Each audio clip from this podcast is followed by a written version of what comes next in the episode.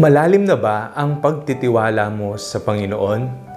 Ako po si Father Fiel Pareha at ito po ang ating bagong segment, ang Daily Devotion, na kung saan tayo po ay magdarasal, magbabasa at magninilay kasama ng salita ng Diyos sa buong taon. Manalangin tayo. Sa ngalan ng Ama, ng Anak at ng Espiritu Santo, Amen. Halina, banal na Espiritu, liwanagan mo ang aming puso at isip nang maunawaan at maisabuhay namin ang iyong salita. Amen. Our Bible passage for today is from the Gospel of St. Luke chapter 10, verses 2 to 3, and I read it for you. He said to them, The harvest is plentiful, but the laborers are few. Therefore, ask the Lord of the harvest to send out laborers into his harvest. Go on your way. See, I am sending you out like lambs into the midst of wolves. Dumarating po sa buhay natin na minsan kino-question natin maging ang Panginoon.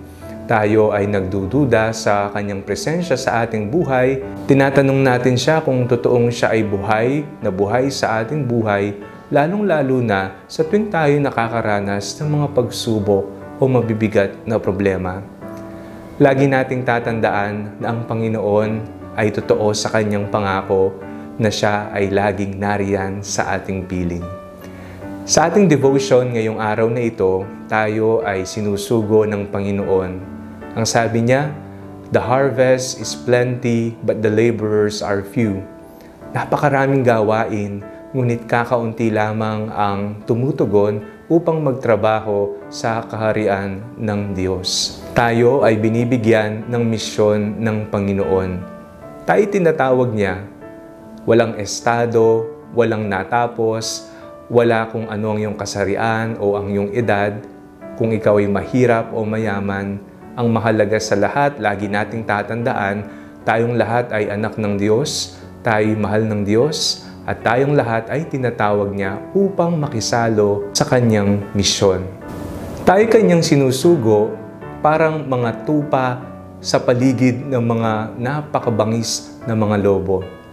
Ngunit ang pangako ng Diyos sa ating lahat ay tayo kanyang sasamahan dahil alalahanin natin na ang misyong ito ay hindi sa atin kung hindi tayo nakikibahagi lamang sa misyon ng ating Panginoong Heso Kristo. Ang biyaya, ang lakas, lahat ng mga kaloob na kailangan natin ay Kanyang ibibigay. Marahil tayo nagdududa minsan o tayo natatakot kung kakayanin ba natin lahat ng mga pinagdaraanan nating mabibigat at may hirap. Ngunit lagi nating tatandaan, God is faithful.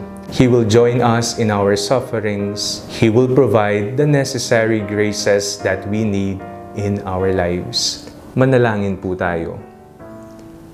Ama, maraming salamat po sa regalo ng pananampalataya na inyong itinanim sa aming mga puso. Nawa sa buhay po namin ito sa pamamagitan ng aming mga gawa.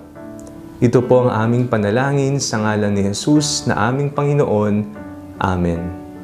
Sa ngalan ng Ama, ng Anak, at ng Espiritu Santo. Amen. Huwag niyo pong kalimutang i-like ang video ito, mag-comment po kayo sa video at i-share po ninyo ito sa inyong pamilya at mga kaibigan. God bless you.